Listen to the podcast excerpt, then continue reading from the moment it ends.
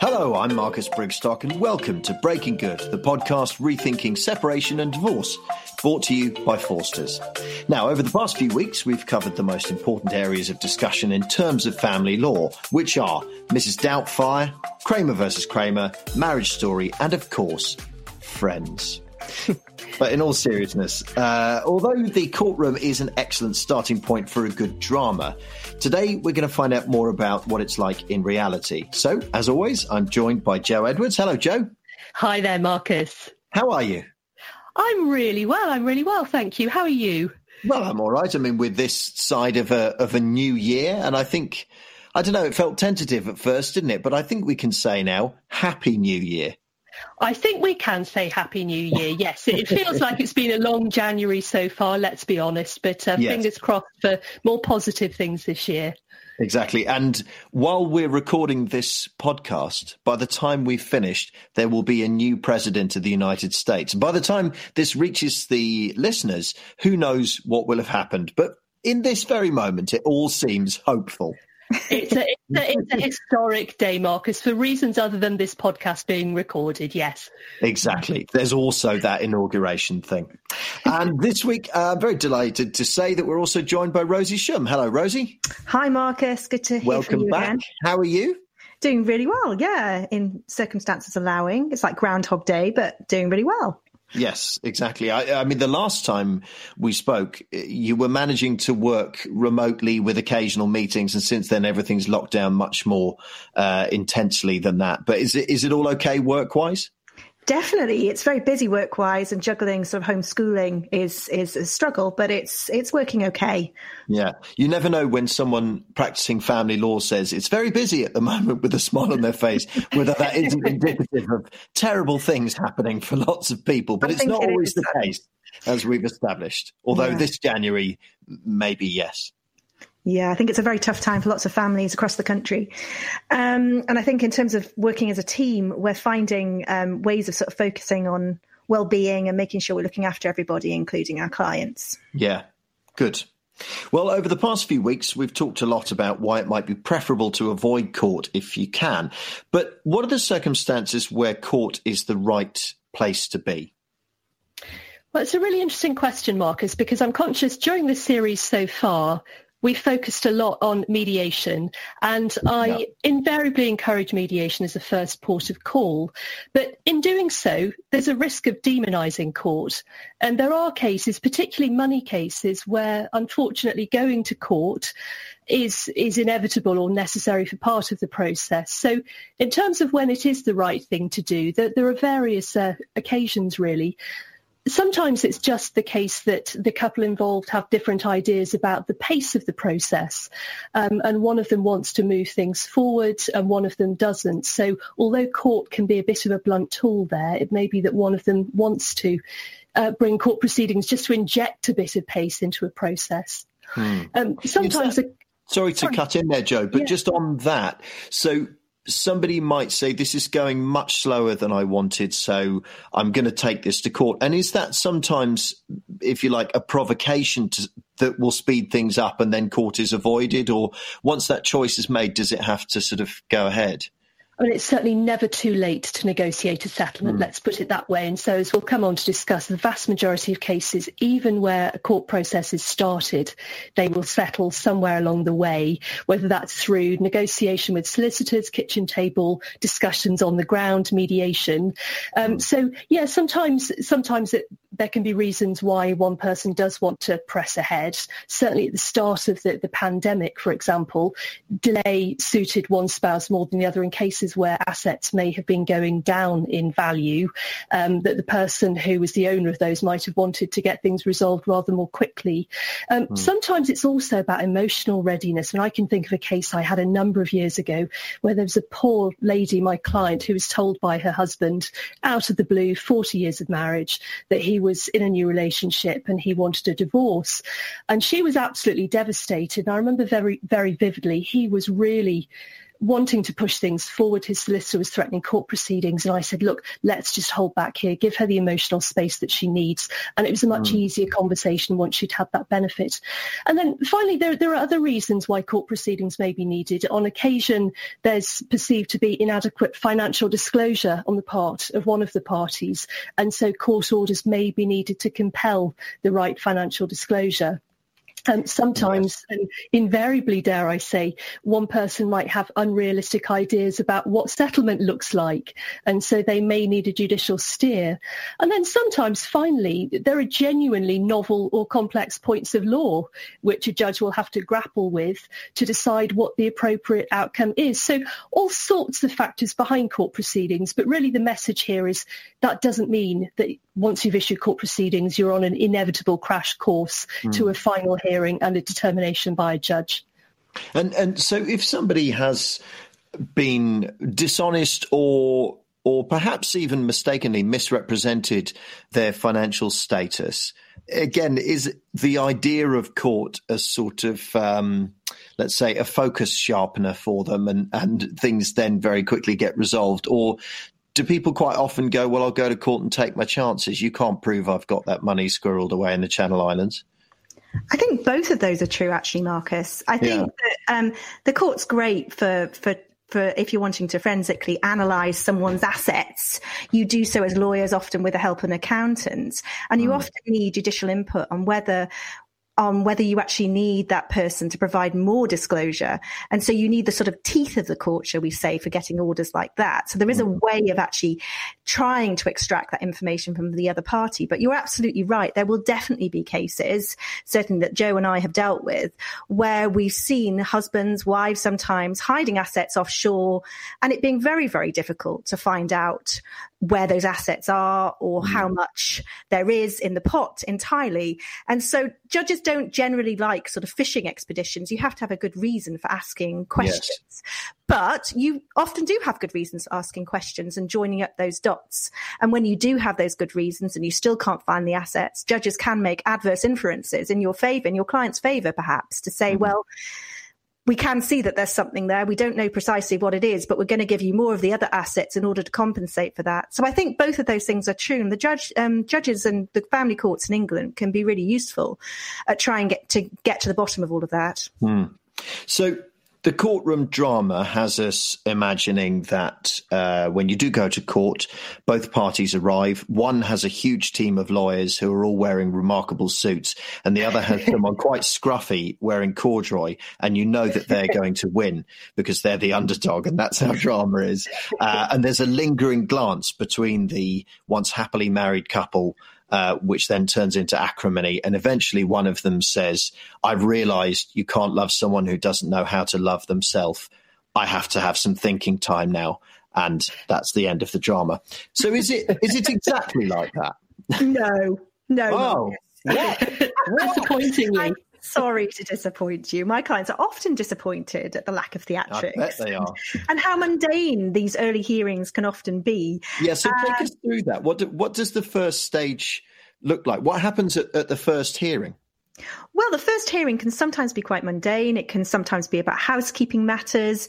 It's often in financial proceedings, it's called a first appointment hearing.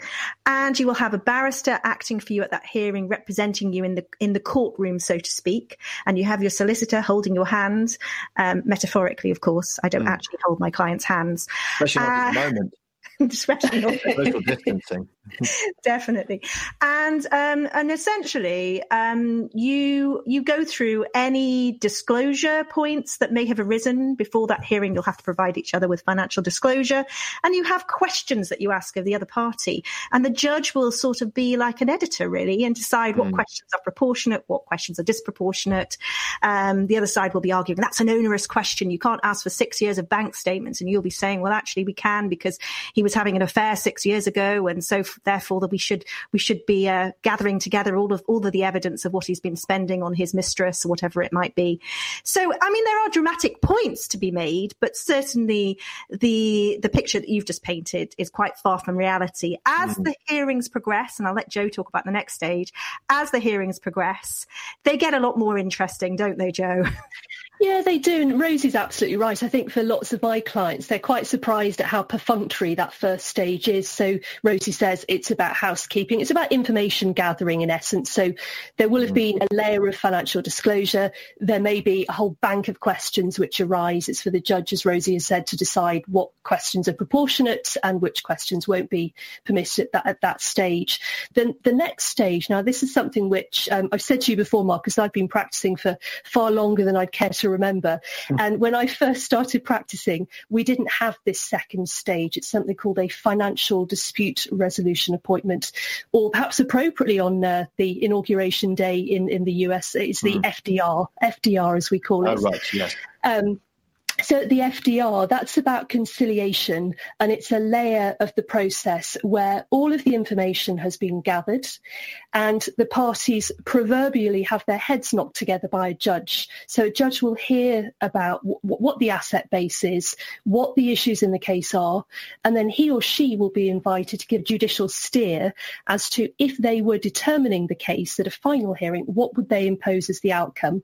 So it's a non-binding determination something that was introduced in the late 1990s because up until that point, people were going effectively straight from that first directions hearing to final hearing without any real negotiation. They'd incur a lot of costs along the way, and then they would reach agreement on the steps of the court, having incurred all of those costs. So the FDR, in our experience, Rosie, is really effective, isn't it, in, in settling a lot of those cases. Now, I've seen a huge rise in success of private FDR hearings in the last few years. Um, I would say that actually very few of my cases go to a final hearing, which we'll talk about in a moment. And it's this idea of providing a sort of tailor-made service for your clients. They can choose their judge, they can choose their venue um, on a private basis. You know, I've had a client very recently who was so pleased with how the day went. Um, she said, "I cannot believe it was actually actually quite upbeat. The judge was happy because she made everyone treats. Um, she actually cooked for um, little what, treats. The judge did? No, my client did. Oh, it's my client, my client actually brought along all these little treats and gave them to the other side to make her husband husband feel better, and gave them to the judge, and everyone was very happy. But we settled the case on that particular day and went really, really well.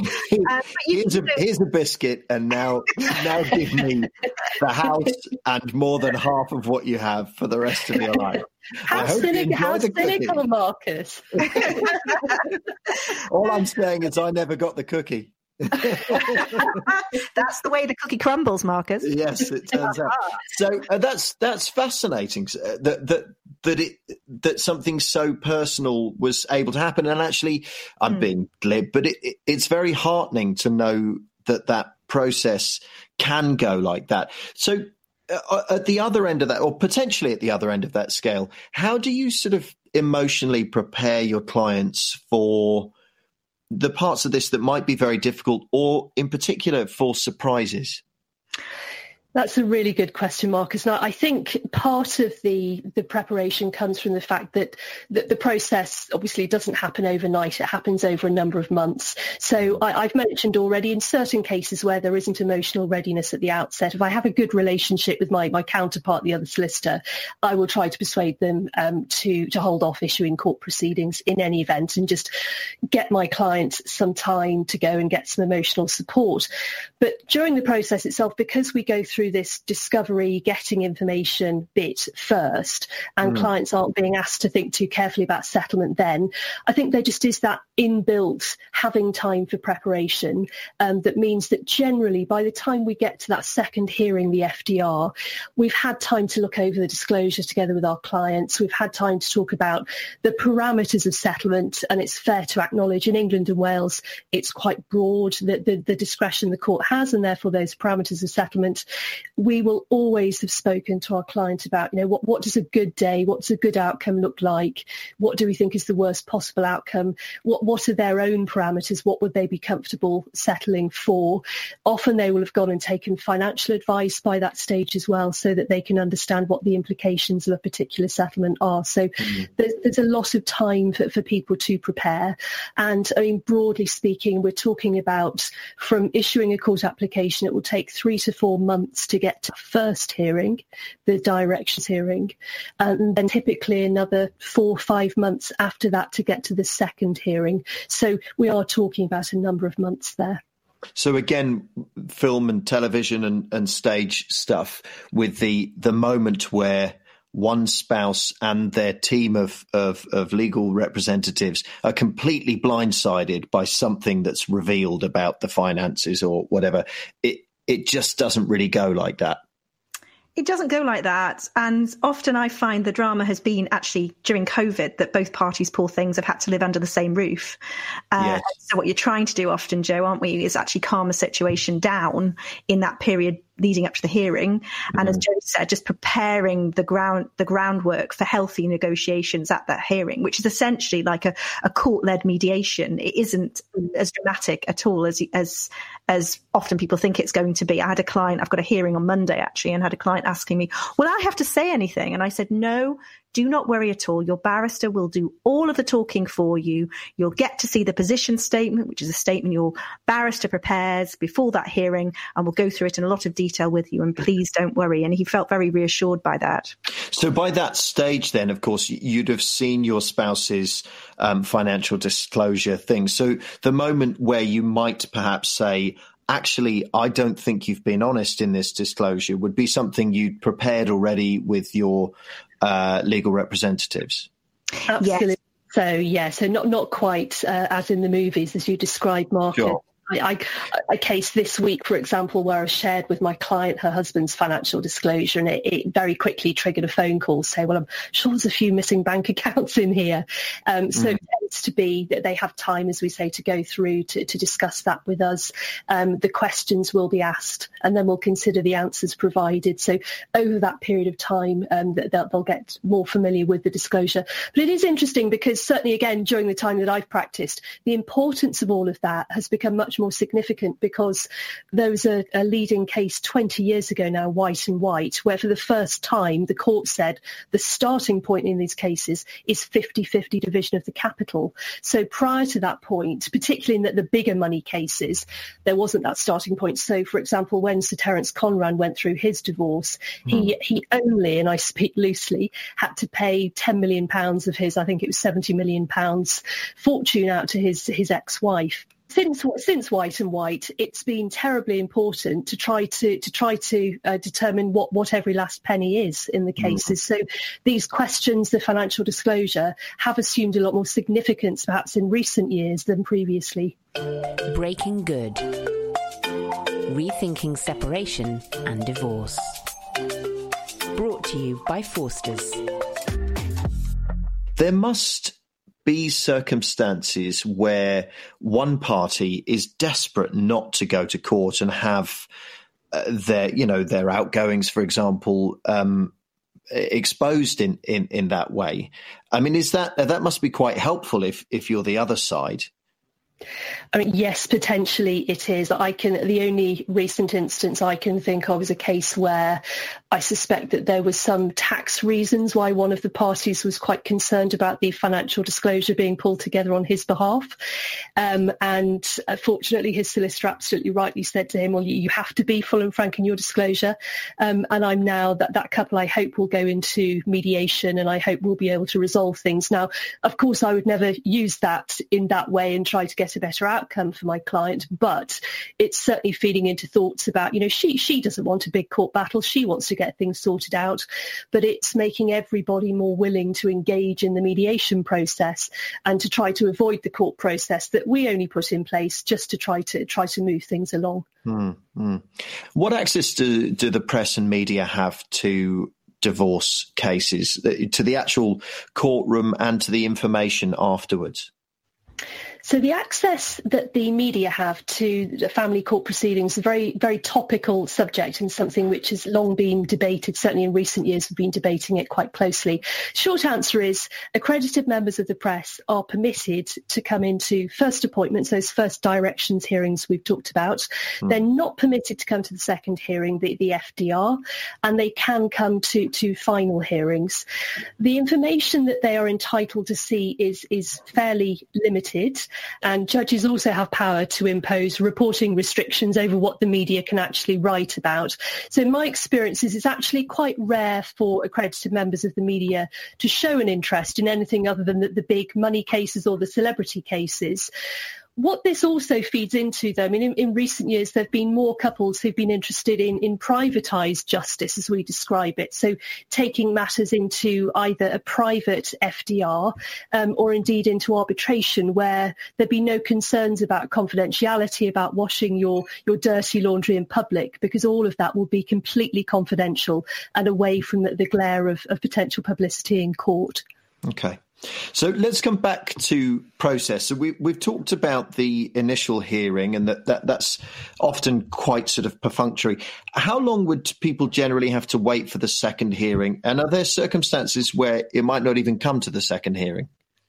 Yeah, well, I think I think normally people wait um, beyond the first hearing another three months, often sometimes a bit longer for the second hearing.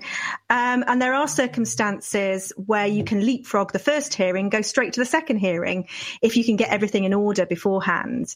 Um, I would say it's normally, I think, the high majority of my cases actually settle at the middle hearing, which is the FDR that Joe's talked about.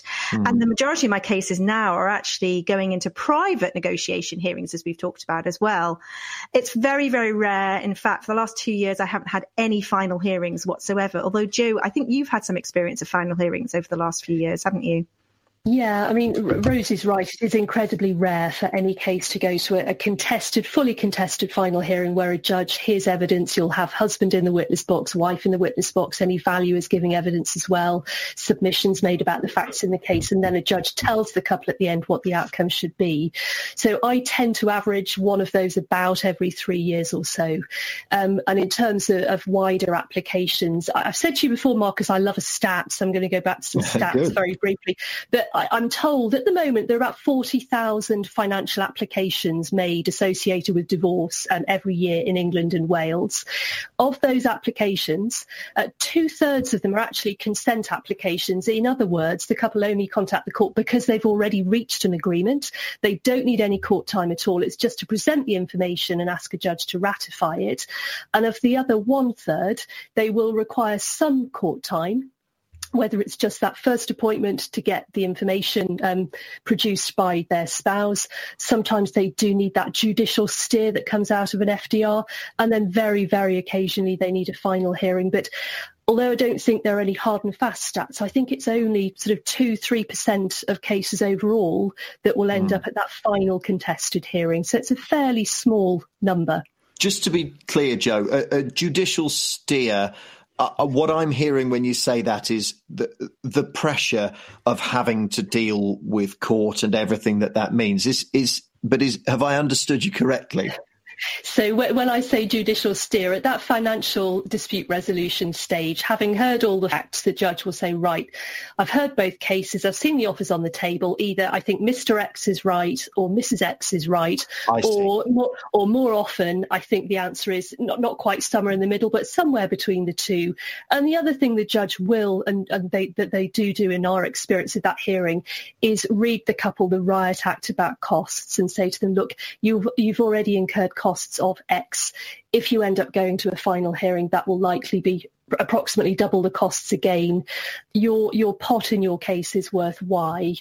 You know, it's just not proportionate to carry on arguing, which in most cases it, it's not, both in terms of cost, financial, but also emotional.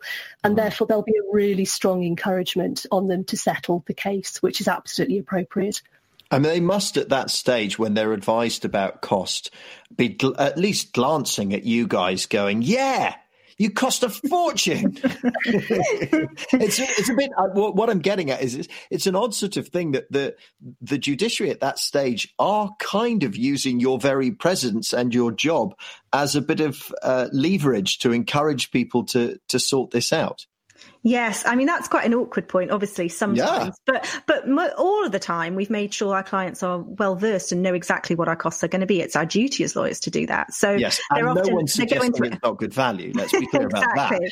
about that. I, and I think I think you know I think you have to invest in the process in order to get what you want out of it. You know, and I think that's that's the important thing as well. But of course, judges are using it very cleverly to to bang the parties' heads together and say, "Come on, guys, we can settle this. Let's get on and do it." Yeah. And yeah, there, yeah. there, was, I mean, if I may, there was a horrendous case in the, the reported in the Daily Mail, uh, my favourite law reports, um, about six months ago.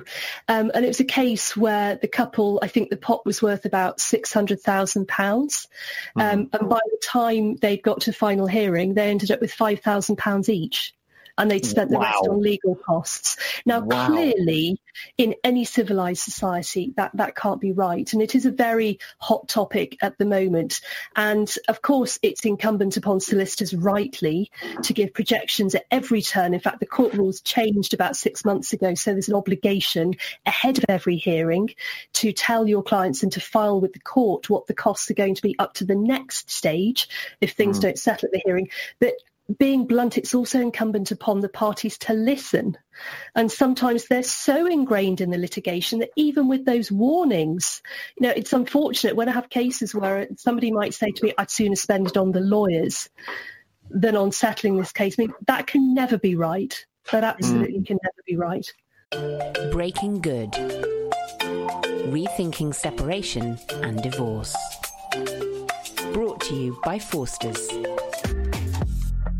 how does a court approach spousal maintenance? I mean, do they have a, a set of guidelines that they follow, or is everything case by case?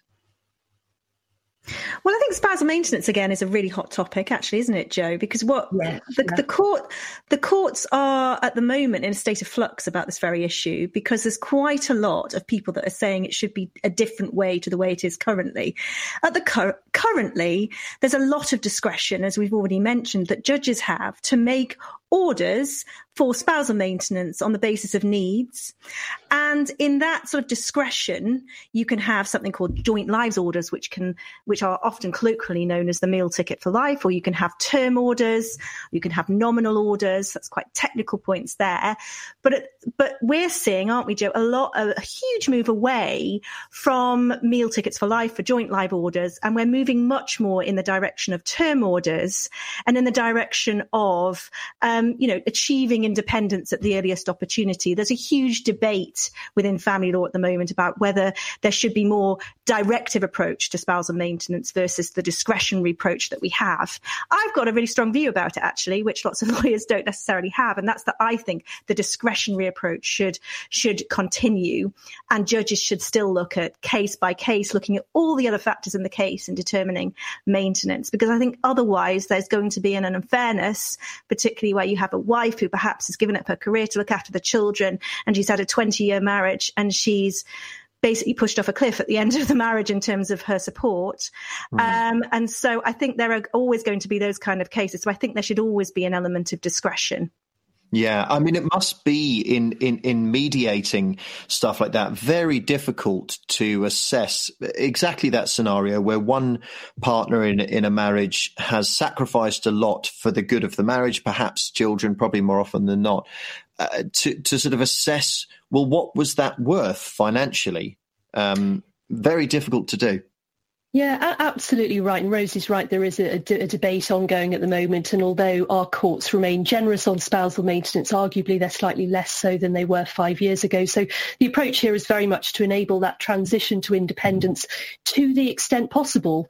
And the extent possible will depend on exactly that. The, the, the choices made during the marriage. And in a significant number of cases, independence isn't possible and that that's usually because of age and because you know mm. the, the, person receiving the maintenance can't go and exploit an earning capacity at the stage in life that they're at, or for other reasons arising from choices made during the marriage.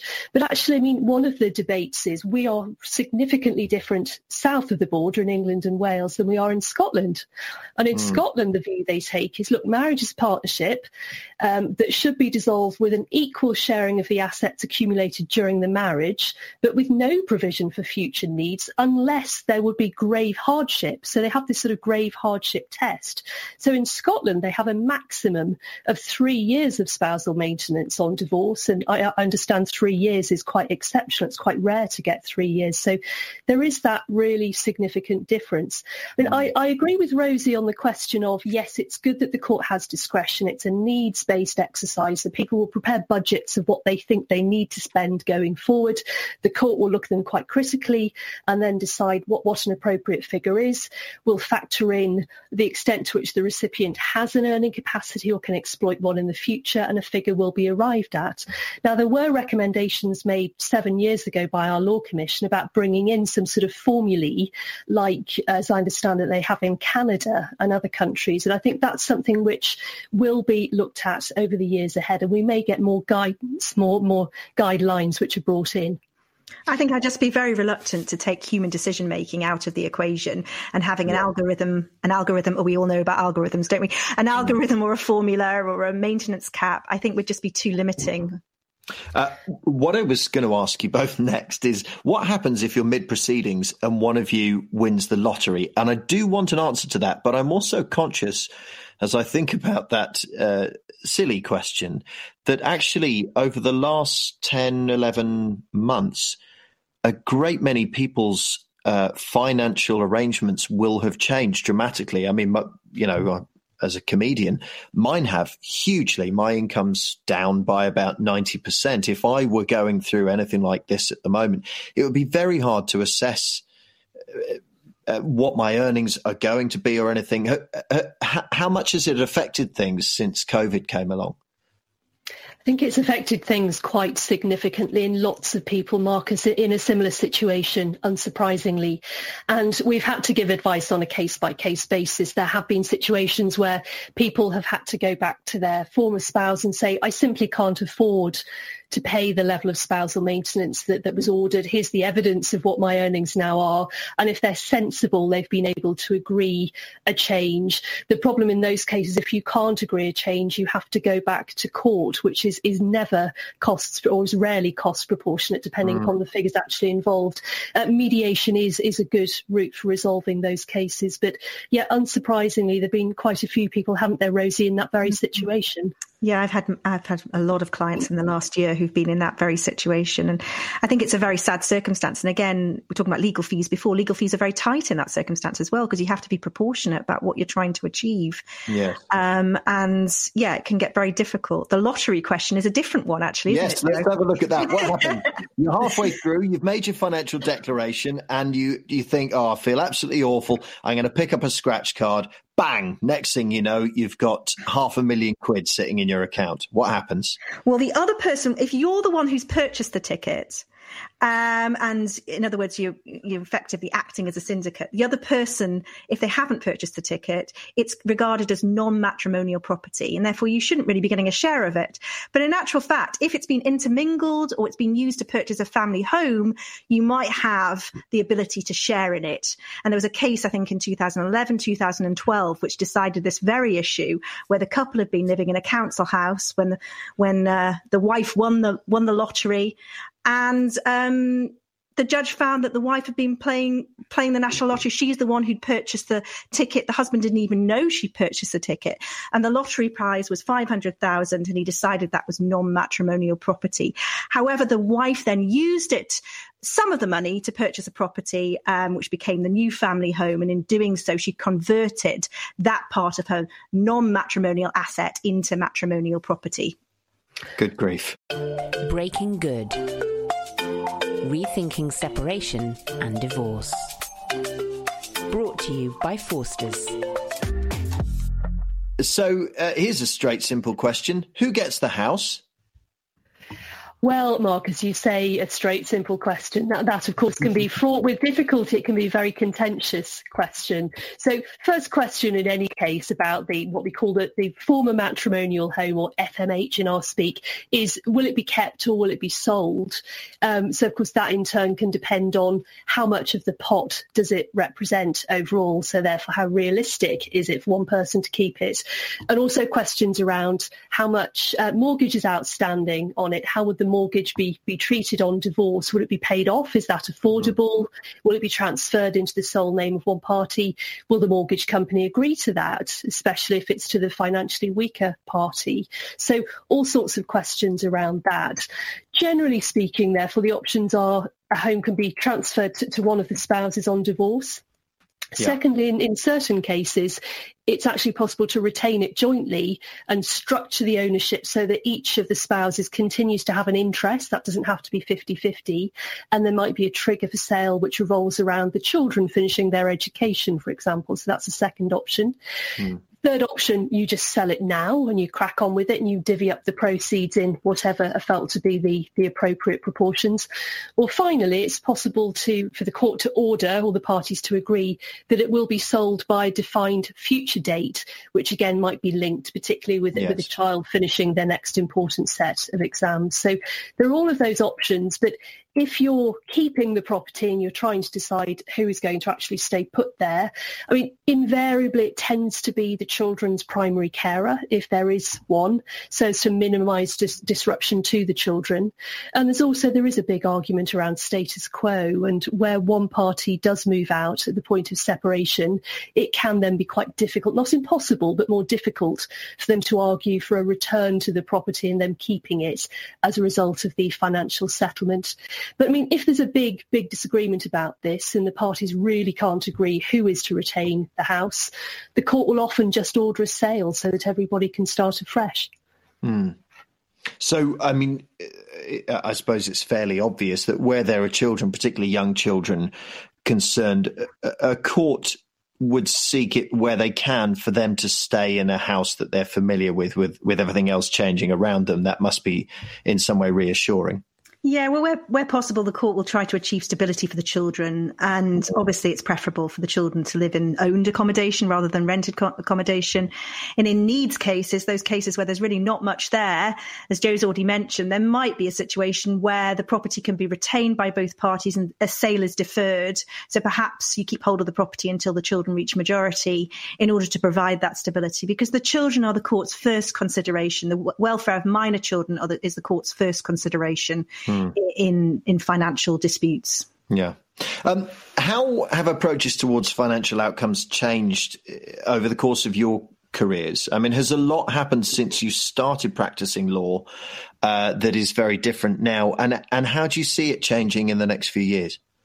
Gosh, I mean, that's such a huge question. I think for, for both you and I, Rosie, there will have been very significant changes actually. Um, despite the fact the law hasn't changed, the approach and social mores have.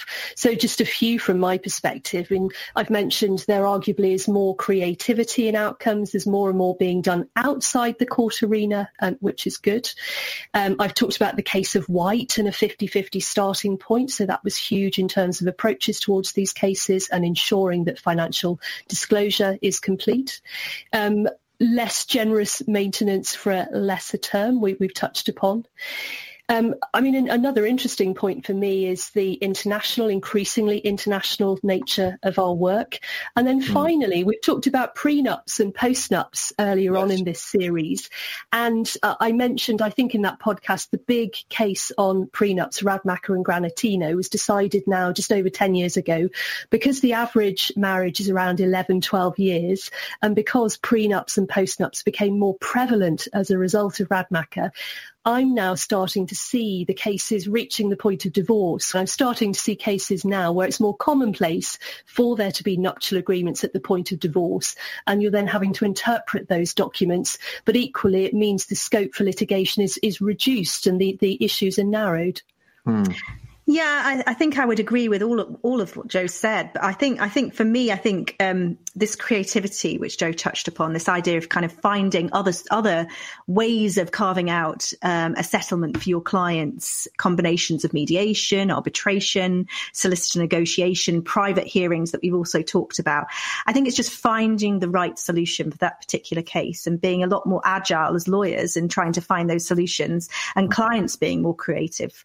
I think we mentioned this in one of the earlier podcasts, but this idea of self help. Often clients come to you now with a lot more knowledge than they did five or 10 years ago. They're coming with a, a preconceived idea of what, what they think they, what solution might suit their particular case and the direction of travel that they mm. want to go in. And so you're often either managing that and saying, well, I don't think that's a good idea. I think actually you should be thinking about all of these other things. Or you might actually say to them, well, actually, that's a great way of doing it. Let's get your spouse in. Let's have a, a roundtable meeting with their lawyer and let's sort this out. But I think more and more clients are coming in, aren't they, Joe, and saying, I don't want to go to court or I don't want to do this. Let's try and sort this out in another, in another way. Mm. Um, I think in terms of the next, how I envisage the next few years, I think that's a really, really difficult question.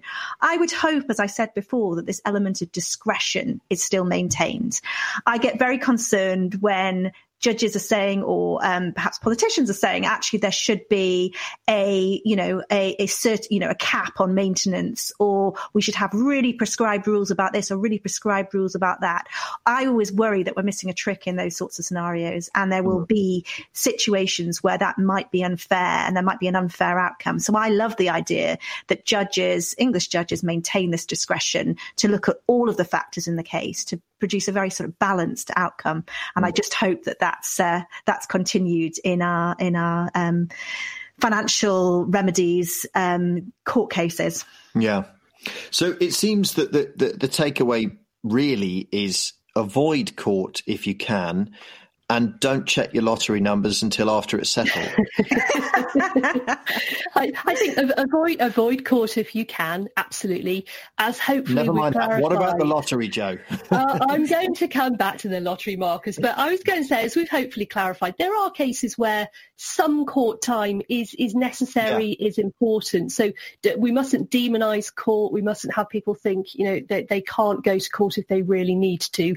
The lottery tickets, yes. I mean, I think the best advice is don't play the lottery until the ink has dried um, on your financial order. Um, obviously, you're under an ongoing duty of full and frank disclosure until that point, so you can't uh, try not to disclose the fact of you having had a lottery win if you, if you have. But as Rosie said, there may be very compelling reasons why it's appropriate for you to keep most, if not all, of that on, on a semi-serious note statistically you're more you're almost four times more likely to be hit by lightning than to actually win the national lottery so you're saying there's a chance? there's a, definitely a chance. I've done more scratch cards since the start of COVID than I ever had in my whole life before. I look, bet you have. looking for any any good news, any good news at all. And there was good news this week when uh, I won two pounds on a scratch card. I bought wow. three scratch cards, but one of them came in with two pounds. So I am putting on two pounds every day. So there you go. Are you really? Just eating wow. lots of chocolate. oh, I did that. Oh, I thought you meant putting two pounds on the lottery every day. No, oh, I'm putting on two pounds. I'm, I'm not getting involved in weighing myself until well after all this is over. I can tell you that much. Goodness me. Um, and that's all the time we've got for today. I have been Marcus Brigstocke and will probably continue to be. Huge thanks, of course, to Joe Edwards and Rosie Shum and our producer, Sophie Black, who's done a wonderful job of putting this series together for us. Thank you, Sophie. If you have any questions or thoughts, please email us at family at forsters.co.uk or tweet us at forsters.family and we will try our best to answer them. Until then, thank you very much for listening.